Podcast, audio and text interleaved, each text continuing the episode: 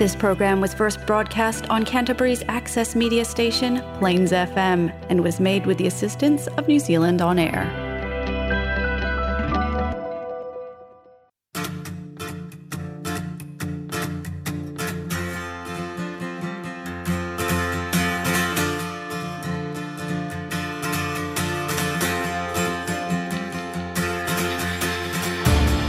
Welcome to Dr. Carl Bamlet, the Modern Caveman, a show that helps you to reshape your modern life using wisdom from the past. Welcome to the Modern Caveman, where this week we're joined with Rebecca, um, but from Nourish Therapy. Rebecca, thanks for coming. Thank you for having me. You're welcome. Um, let's tell us, talk a little bit about your business and what you what you do. Yeah, um, so firstly, my name's Rebecca Barnard. I have started a business called Nourish Feeding Therapy, and it was started from a need that I found in the community to support children with feeding challenges um, because I found that there was just no one really here to support that.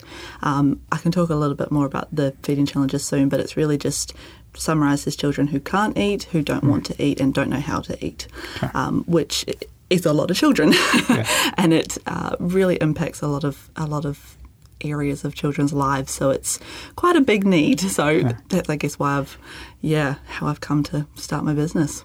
Sounds good. I can imagine that there are a, a wide array of things that do get uh, lumped into this category and kind of that you have an impact with. Give us kind of a, a broad overview and then kind of break it down into more um, individualized categories. So I guess feeding challenges in itself have been going for literally since the cavemen days. They've been going forever. Um, but we've had two new diagnoses come up in the last probably five or ten years that have really broadened feeding therapy and made it you know what it is. Um, so I can. There's two diagnoses. The first one is called ARFID, so that's avoidant restrictive food intake disorder, and that was diagnosed became a diagnosis in 2013, and that really is children who have a fear of food, Okay. who are scared to eat, and stick with a very small, safe range of food, um, and they don't want to expand that. They really just have a fear of putting anything in their mouth. Yep. Um, so that was sort of the start of feeding therapy, really. Um, and then we had a new diagnosis, which was very exciting, at the end of last year, so just October last year, um, called pediatric feeding disorder. And that's really, I guess, the categories that I work under. So that's broken into, there's four, I guess, criteria, the pediatric feeding disorder. So it's any child who has any medical complication, and that's any medical complication um, that might stop them eating or that any time they do eat it causes pain and if i if something hurts while i'm eating well then i'm not going to eat because that's Obvious. that's painful yeah, Yeah, yeah, yeah. Um, so the main ones that we tend to come up across there with medical is reflux and constipation tend to be the main two that come up but it's really any medical factor so that's kind of i guess our first category, if you like. Um, and then we've got nutritional groups, so any child who's lacking in one or more main food group. Yeah. And then we have, it's called feeding skill, and it's basically, it's, it's a bit of a complex one in the sense that it relates to anything that we need for eating. So our oral motor skill, we need our body position, our muscle tone, uh, you know, our sensory processing skills, the cognitive ability to eat. There's a lot of factors Yeah. broken That would be a very complex as- complex aspect very very complex. Um, so that tends to be, I guess, the main part that we that we work with is what is stopping the child from from actually eating, um, and then the last category is kind of psychosocial dysfunction they call it, and it kind of just means anything else that could stop a child from eating. So that might be a choking incident that they had, any form of childhood trauma or experience that's happened in their life. Um, really, just any, anything else that might stop a child from from eating. So those are kind of the, I suppose, categories that we that we work under. And when a family come to us for an initial assessment, we're really just working through that and trying to work out what is it that's stopping the child from eating. Okay. Or making it difficult. So these two diagnoses came around in 2013 and 2021. Yes. Yeah. So what was going on before that time? What kind of what was like the backstory behind? we were just working with these children who just weren't eating, Okay. and there was there was no real guidelines and structures around it. We had obviously obviously approaches that we still use now, but they really came from just experienced therapists who had practiced it for years and gone, oh, actually, this really works. There's rhyme and reason to what we were going to do. And Yeah, but we had no real diagnosis to go on, which was a bit tricky. um, but now that we've kind of got a bit more clarity, it's quite nice to Yeah. to work around because we've got a bit more of a framework. And one thing I really like about pediatric feeding disorder in particular is that it's taken the blame off parents yeah, because I guess before that, there was so much blame on parents when a child wasn't eating or was a fussy, quote mark, fussy eater. It was, oh, the parents are to blame here. They haven't, you know, they're just serving them this food and they're not doing ABC. Yeah. But what pediatric feeding disorder is saying is actually there's some reason mm-hmm. that the child isn't eating. You know, multiple factors have maybe led to that, but there's something that is stopping the child from eating. So it's actually been really nice, and we've seen a big shift in the industry of taking that blame on, and pressure off parents to go, actually, there's something more. And when we kind of work out what it is that's stopping the child from eating, parents and everyone involved kind of go, ah, that makes sense. that makes sense. And everyone kind of not relaxes, but has a bit of ease knowing what is causing that. when there's an answer to what's going on, it's a lot more Mm. able to be dealt with than no, no answer at all. Exactly. Yeah. Mm. So that's that's a very interesting. We'll get back to that a bit again later. So tell us a little bit about your story and what brought you into this line of work and what makes you so interested and passionate about it. Yeah. So I firstly studied as an occupational therapist um, up in Hamilton and always knew that I wanted to work with kids. It's, it's just always been something I wanted to do. But unfortunately, when you finish study, in New Zealand, they like you to have experience before working with kids. Um, so I found myself moving to Australia to get that experience, um, and it was it was fantastic. I got such a great experience there working with kids, and then I remember there was one client in particular that I had who he had about four foods in his diet, and I was just so I don't know why, but I was just so interested. I thought, what, what can I do here? How can we get him eating more than four foods? So I just kind of started looking into it and kind of found everything that I know now. And um, went to, there was a specialist feeding clinic over there and just kind of asked them, can I come see what you do for a day? And ended up working there, falling into, yeah, this uh, specialist feeding clinic over there. And it was just fantastic. I I love food. I'm such a foodie myself, so I thought I get to talk about food, eat food, play with food all day. I think this will be okay. I think this job will will be fine. Um, and then global pandemic kind of pushed me back home. I kind of was just ready to come back home and started looking for work in feeding therapy, and there wasn't anything because we don't really whether we're behind everyone in the world or we just haven't haven't got it here. Um, so yeah, thought there's a need here, and I really need to address this. So started my practice. When did you get back into the country? uh, it was the beginning of last year, Okay. so I had to quarantine and all that fun stuff. Yeah. Um, yeah, and then started business shortly after that. Excellent, excellent. Um, so, parents have out there they're hearing a little bit about this going on, and they're they're they're thinking, okay, well, I've been to these people, these people. Why do they need your service? I guess uh, because, like I was saying, it's feeding therapy is so new Yeah. to New Zealand.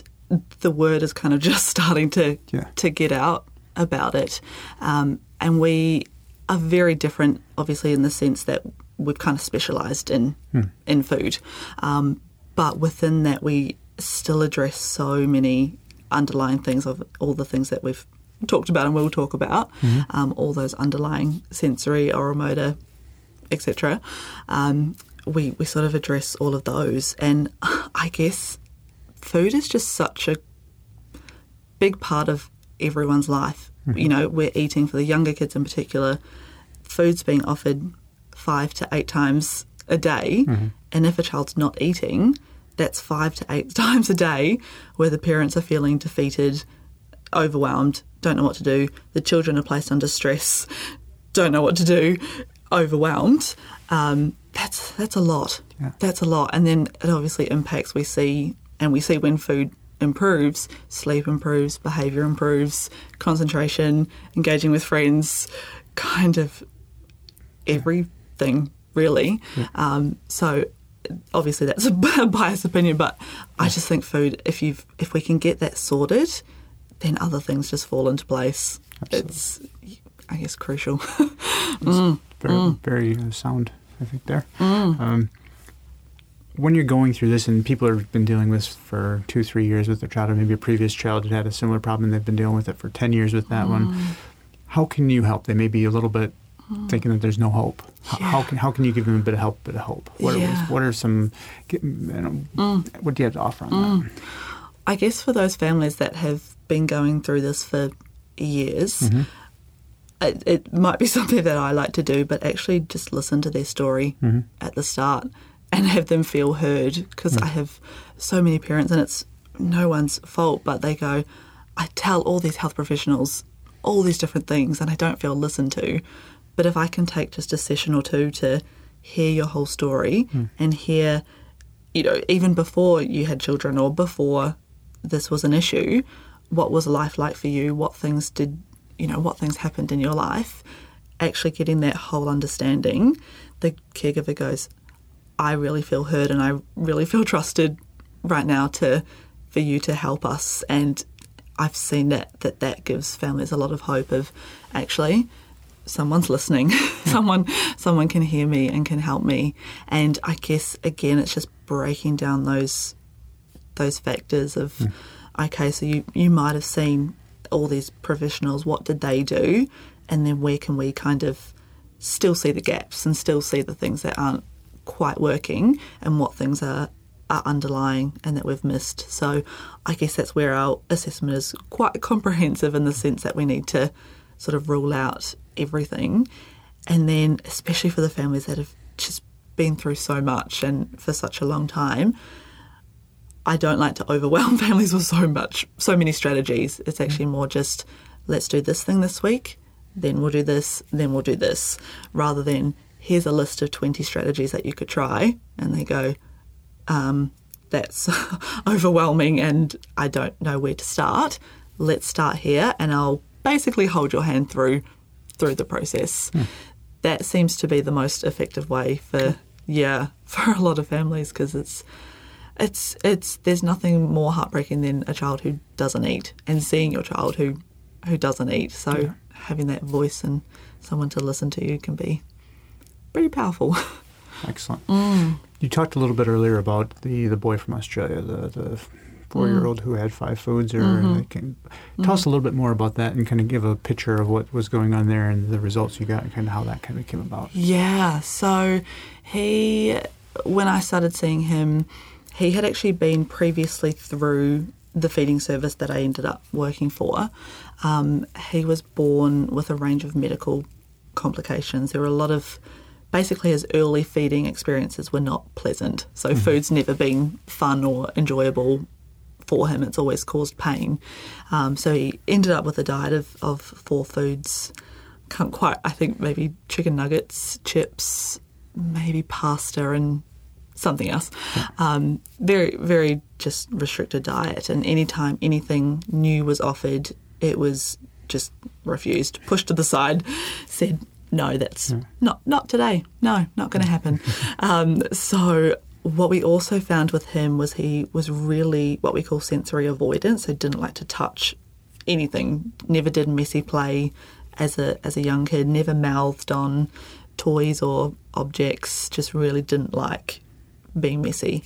So that's actually where we started with him. Was was being messy and being okay with with mess.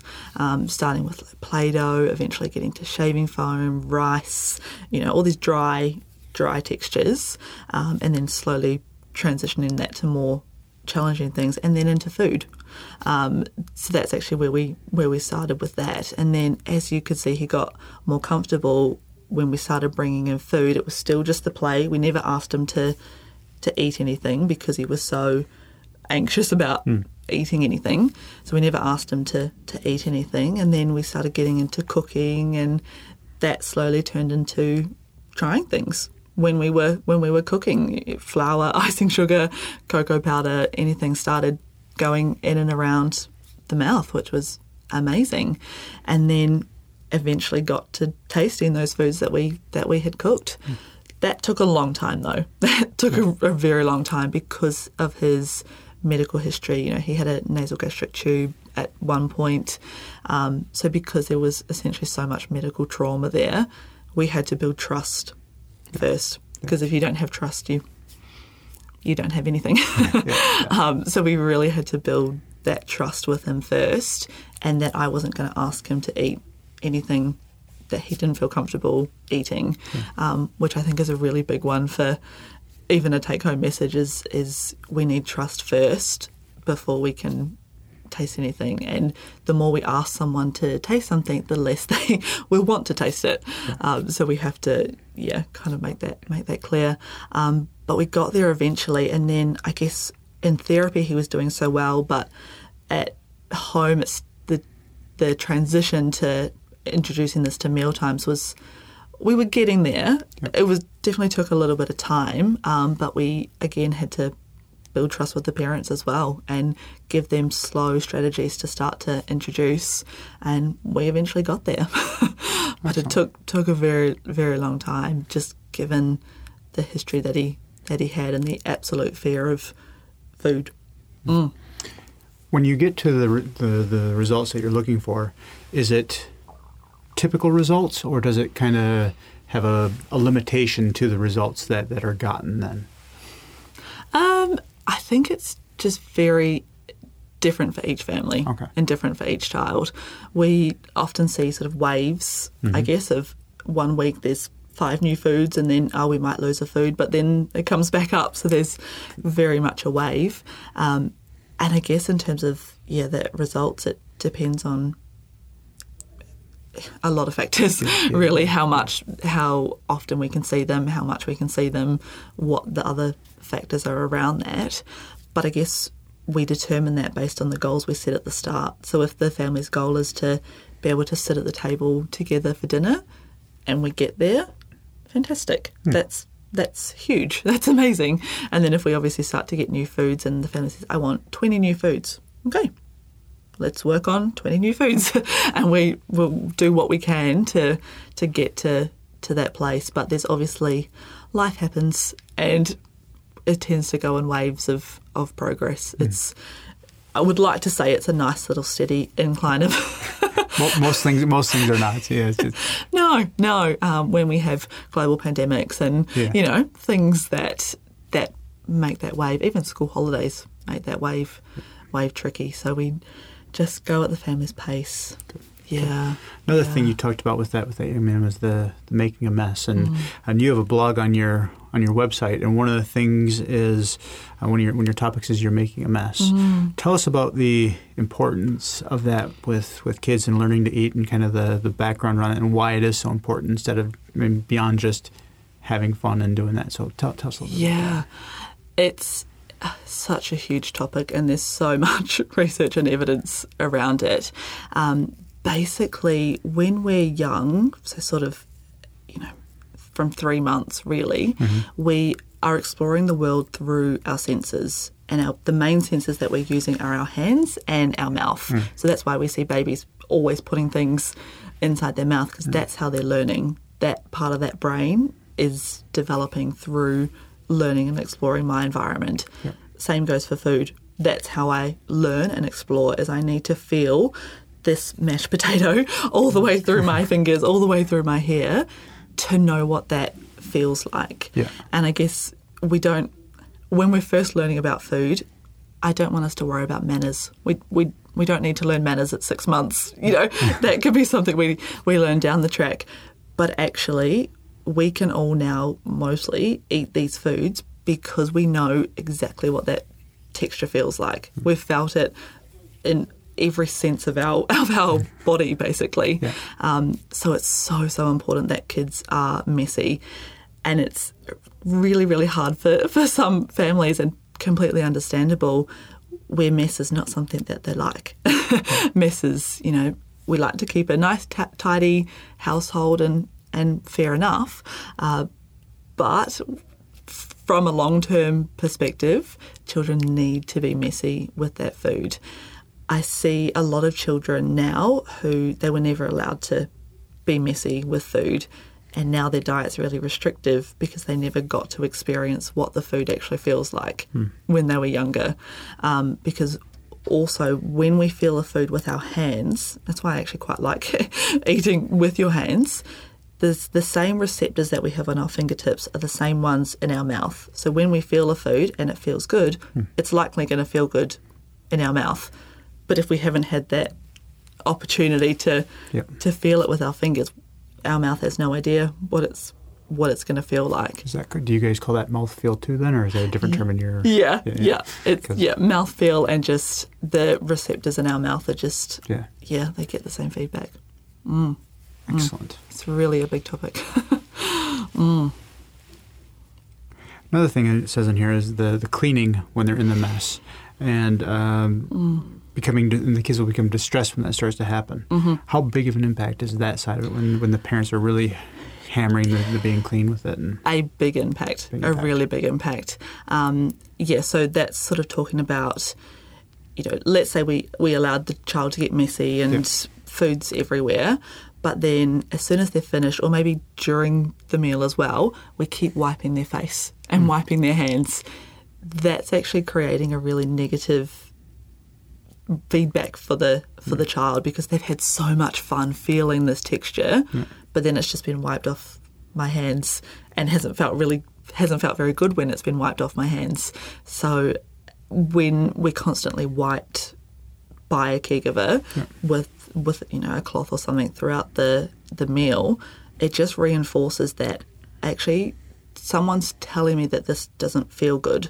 My body says this feels good when mm. I when I touch it, but there's an external thing telling me that this is not this is not safe and it's not good and I'm not supposed to be doing that. So very quickly children go, oh, okay, well last time I used that food and then I got cleaned up, so I just won't bother with that food because I, it, it was cleaned up last time and it didn't feel good. So there's a food gone, and then that process kind of continues until we're down to foods that don't make a mess. Crackers, chicken nuggets, hot chips, foods that are together. There's no way that they can make a mess. So seems small, I guess, when we're doing it. We some of us don't know that we're doing it. And it's not blaming anyone. It's just you know a lot of us. That's how we were brought up as well. Our faces were were wiped, but it starts to really restrict the food when we go. Oh, I ate that food and I really enjoyed it, but then it was there was this horrible experience afterwards. I'm not going to eat that again because that's going to happen to me again.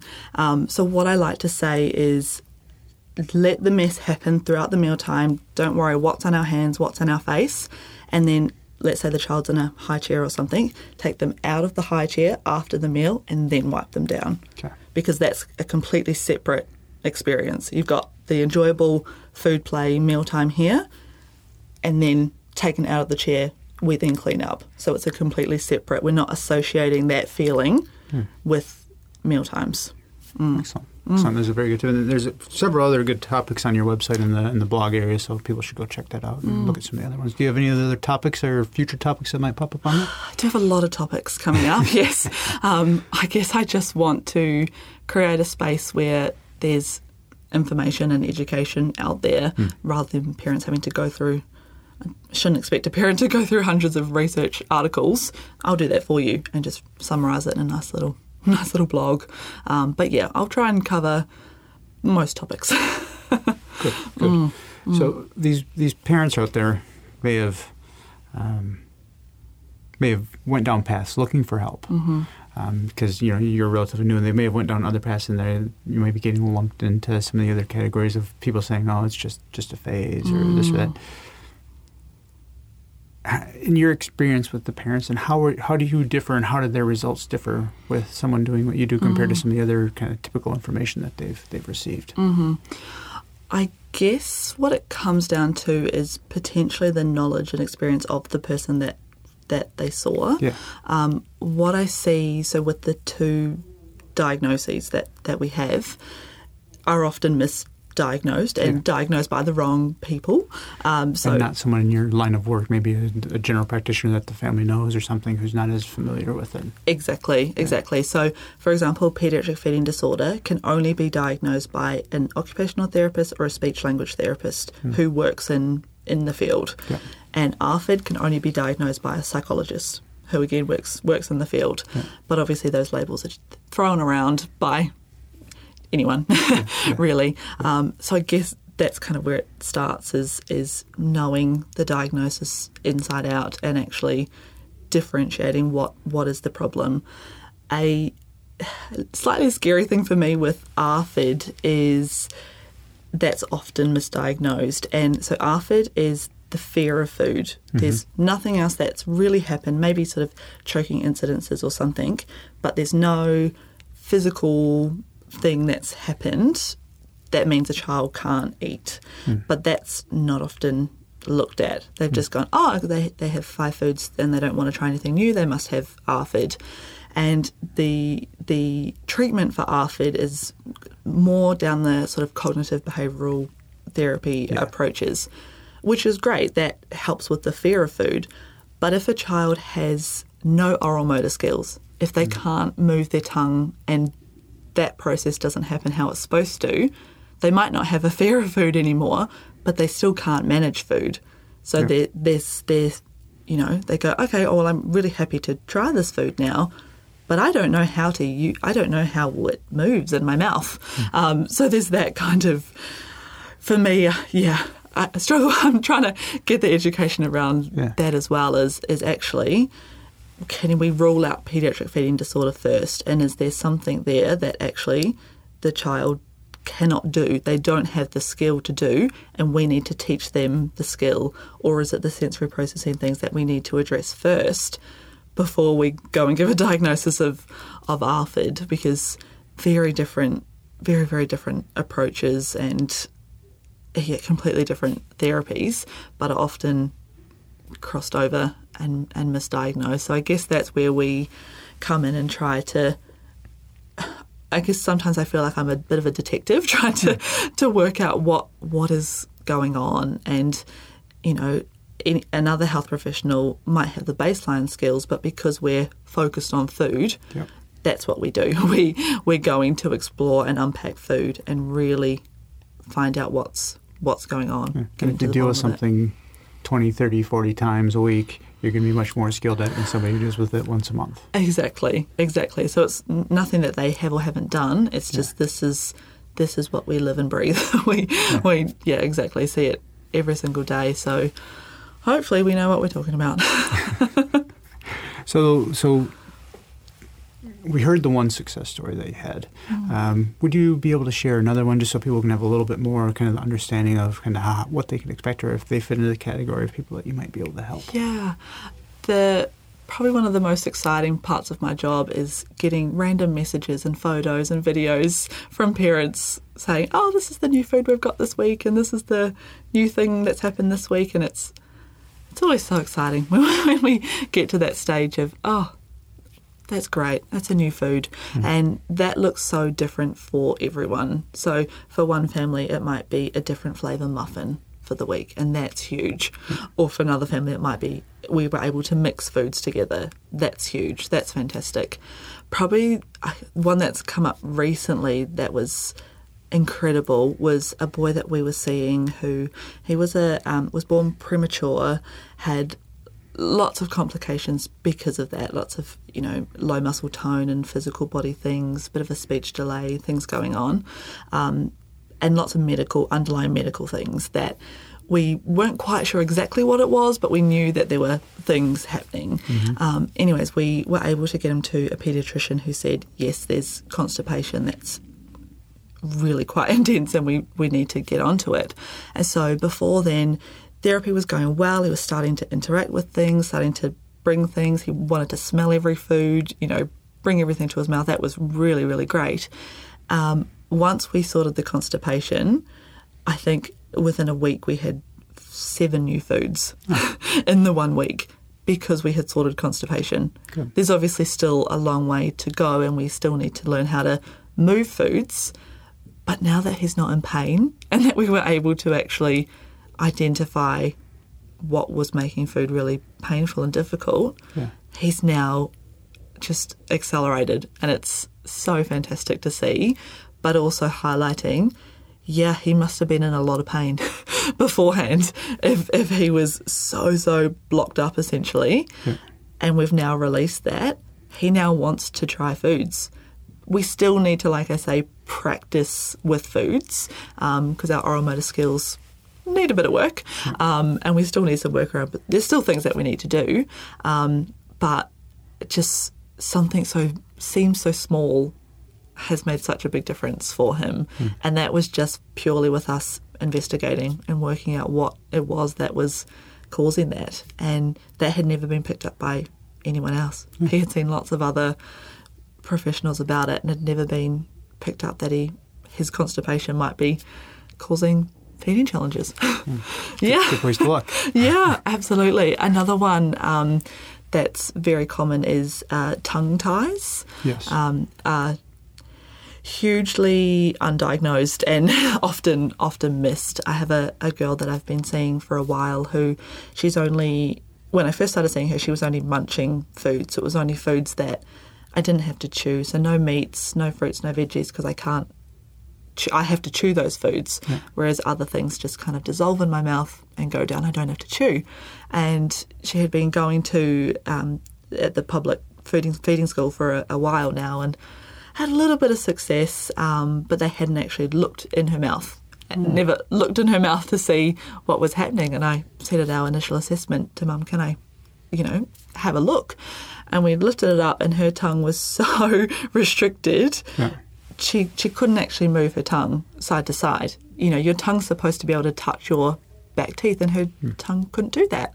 So of course, food was going to be scary and, and hard. And Mum was even when we worked it out, she goes, "Oh, that's why she couldn't breastfeed either because she couldn't. You know, the tongue was restricted." Um, so that was huge. So now that we're even starting to practice moving our tongue, foods are starting to come in, and we're talking about whether to release or not to release, which hmm. is a whole nother.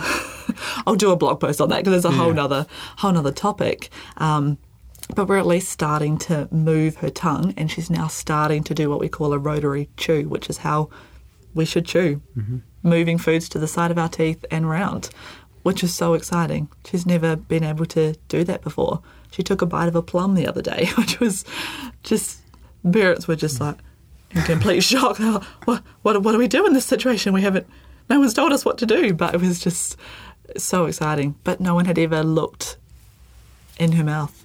So You've talked about uh, feeding tubes and early medical interventions. Mm. Are they a big part of what you see in your line of work? And is there a thought process as to why that is? Yeah, hugely. Um, a lot of children who are born premature, um, yeah, often end up having either an oxygen tube or a nasal gastric tube. Um, we see it all the time, and the research says that. Again, that's coming back to that early experience of food being painful and uncomfortable. And I essentially had someone, although they had to at the time to save my life, had to do some really uncomfortable things to my mouth and nose. So now, and there's also a thing of uh, some people say, "Oh, they were just an infant; they won't remember." They do. They they remember that pain and that and that feeling. So for them, this is a hugely, hugely sensitive area for them because they've had tubes and a whole lot of painful things happen to them there from that point of view. So, yeah, we see a lot of children who have had tubes and been um, born premature coming with issues. Uh, there's also with the being born premature, lots of reflexes aren't quite developed how they're supposed to. Our suck, swallow, breathe coordination often isn't coordinated.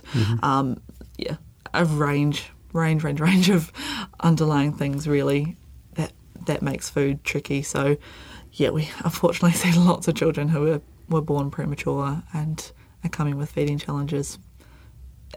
Yeah, for a range of different reasons. So it's huge. Mm.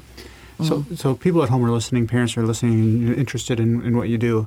Are there any ways where they can get assistance to come see you? Is there help out there for them? What, what, what do you can you offer on that? regard? Yeah, it's something I'm continuing to work on as well as getting a few more funding sources. Um, even insurance, they haven't recognised occupational therapists there yet, so we're working we're working on that one. Um, but there are a few options. So there's obviously ACC for some children who have access to ACC.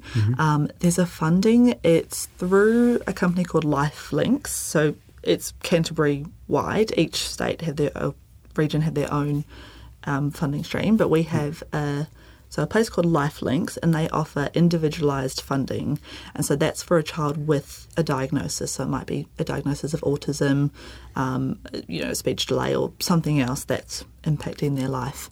I am hoping now that we have the pediatric feeding disorder diagnosis, and it's one that I can diagnose, is that that will be recognised in the funding as well. Um, so basically, with the individualised funding, they the family will go for a needs assessment, and the needs assessor will say, okay, you need to meet ABC goals. We'll give you this amount of funding, and then you can go and use that funding to meet those goals. Um, so obviously, if a goal is feeding, well, then you can come and see us on your individualised funding for feeding therapy. So.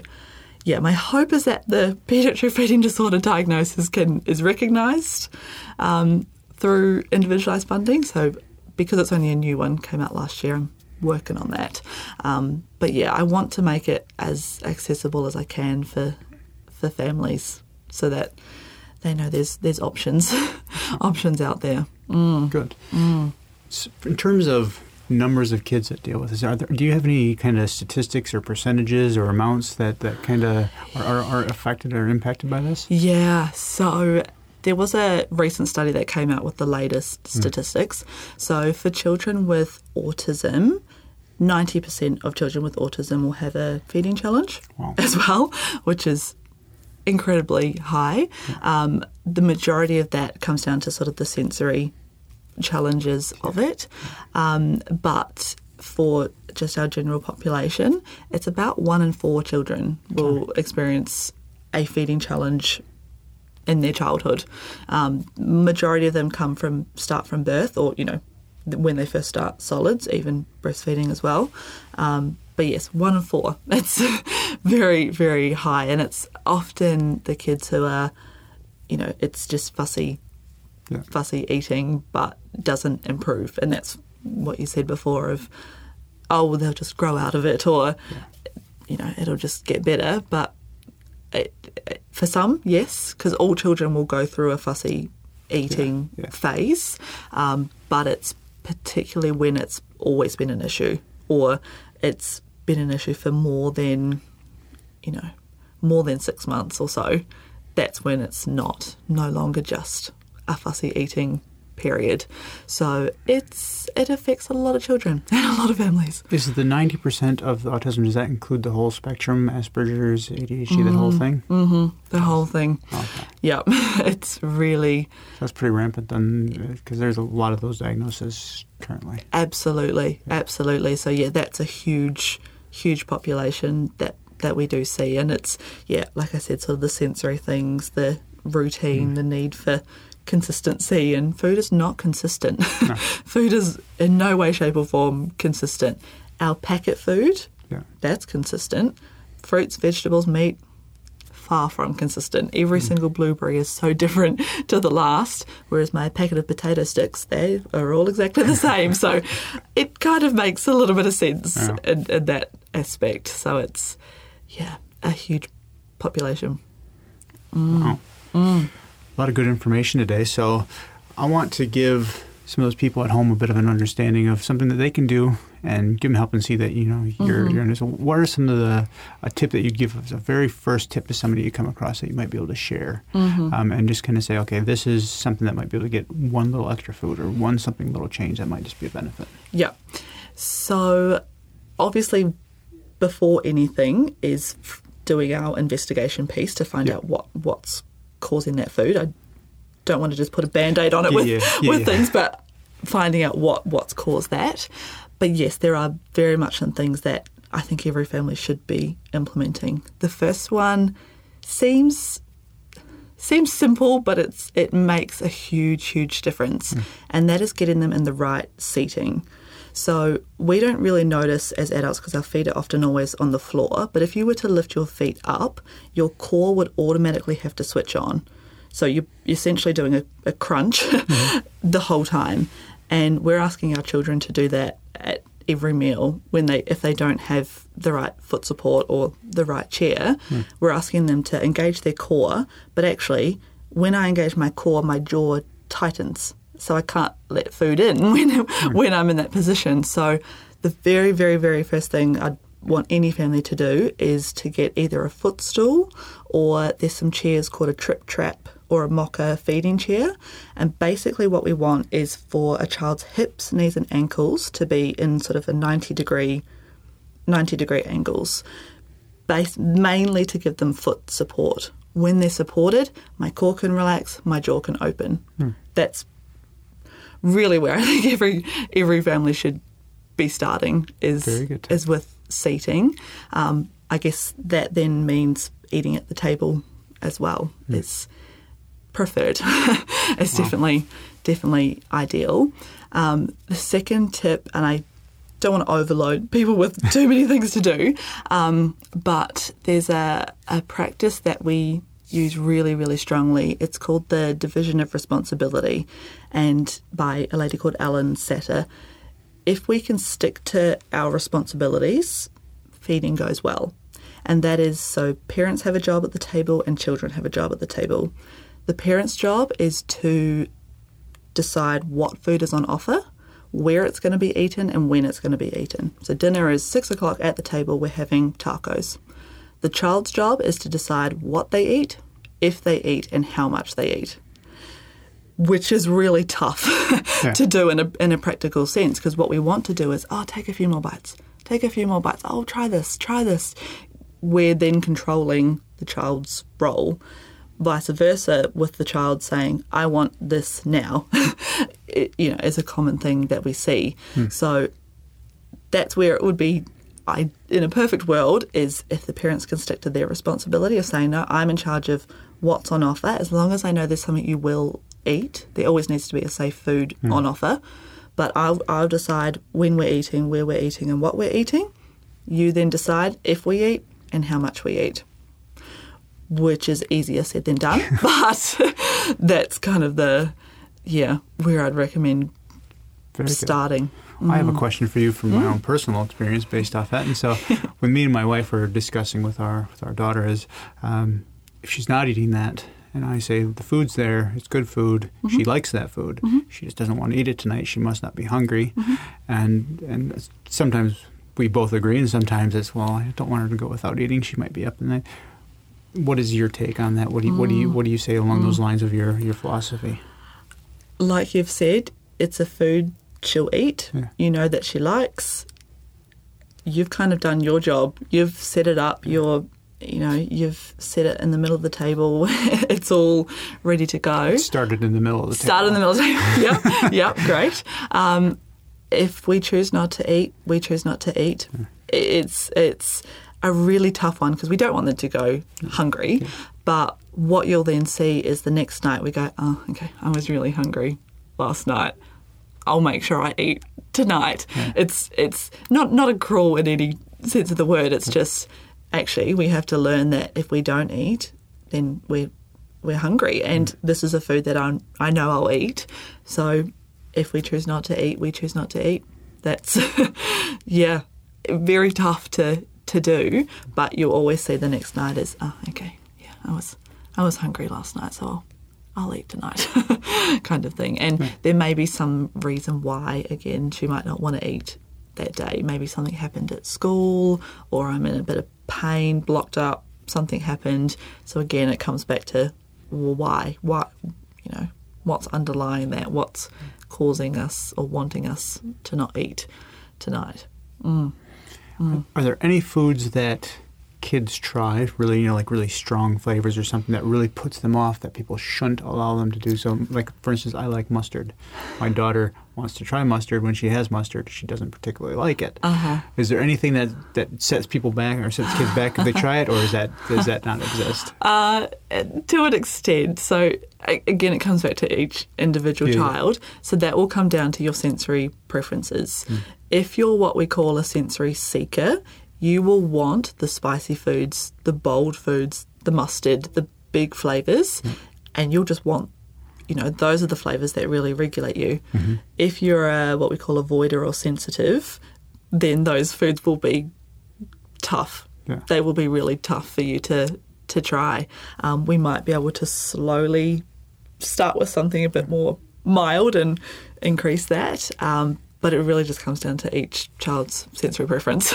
Makes sense. yeah, so if she she's happy to if she wants to try the mustard, amazing. But for her, that might be a bit bit much, bit overwhelming. Seems a bit much, and then comes back for a little more, and then it's a bit much, and just on repeat occasionally. Yeah. Well, it's like it's like wasabi. If we go for sushi, we're like, yeah, I'll try some wasabi today, and then we forget that we tried it last time and it was really not pleasant.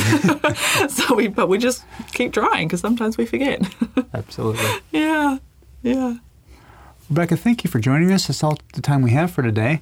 Um, so people who are out there listening are probably screaming at the at the podcast or the radio, saying, uh, "How do we get in contact with her?" So tell everybody about how they get in contact with you and what they do to find you. Yeah. So probably the easiest way is just through my website, which is just nourishtherapy.co.nz. Um, the same on Facebook and Instagram is probably the easiest way to to, to get in touch with me these days. Um, but yeah, so just Nourish Therapy. And what area of town do you practice at? Uh, so I go and visit children in their homes because I find it's easier. If they already have sensory things, Yeah. you want to bring them to a new place and make them get used to that. Exactly. If if the food is already the tricky part, well then let's just keep the environment safe and focus on the on the tricky part. So I can see people wherever. Um, I also do lots of telehealth. So if a family's out of town, I can still see them through the magic of telehealth. Nice. And uh, phone number that they can reach you on? uh, yes. So a phone number would be 027 273 7677 would be the easiest phone number. Perfect. Thank you very much, Rebecca, from Nourish Therapy. Thank you for having me.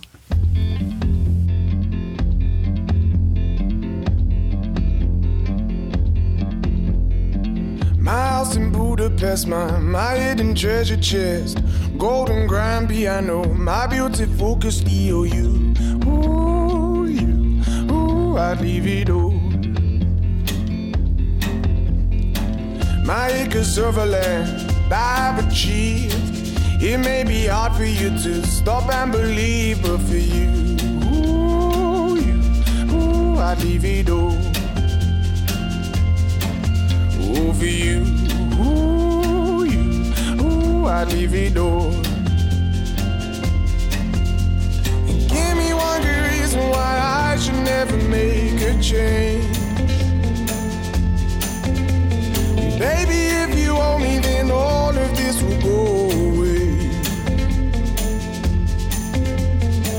My many artifacts, the list goes on. If you just say the words, I, I'll up and run. Oh, to you, ooh, you, ooh, it all. Oh, to you, ooh, ooh, it all. Give me one good reason why I should never make a change.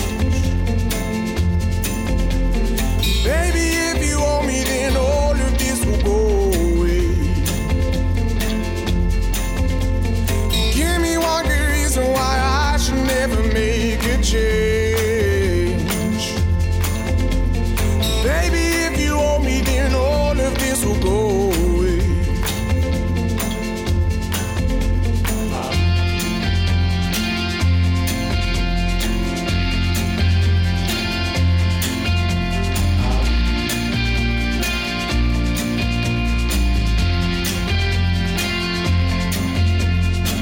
My friends and family, they don't understand. Fear they'll lose so much if you take my hand, but for you, ooh, you, ooh, I'd lose it all. Ooh, for you, ooh, you, I'd lose it all. Give me one good reason why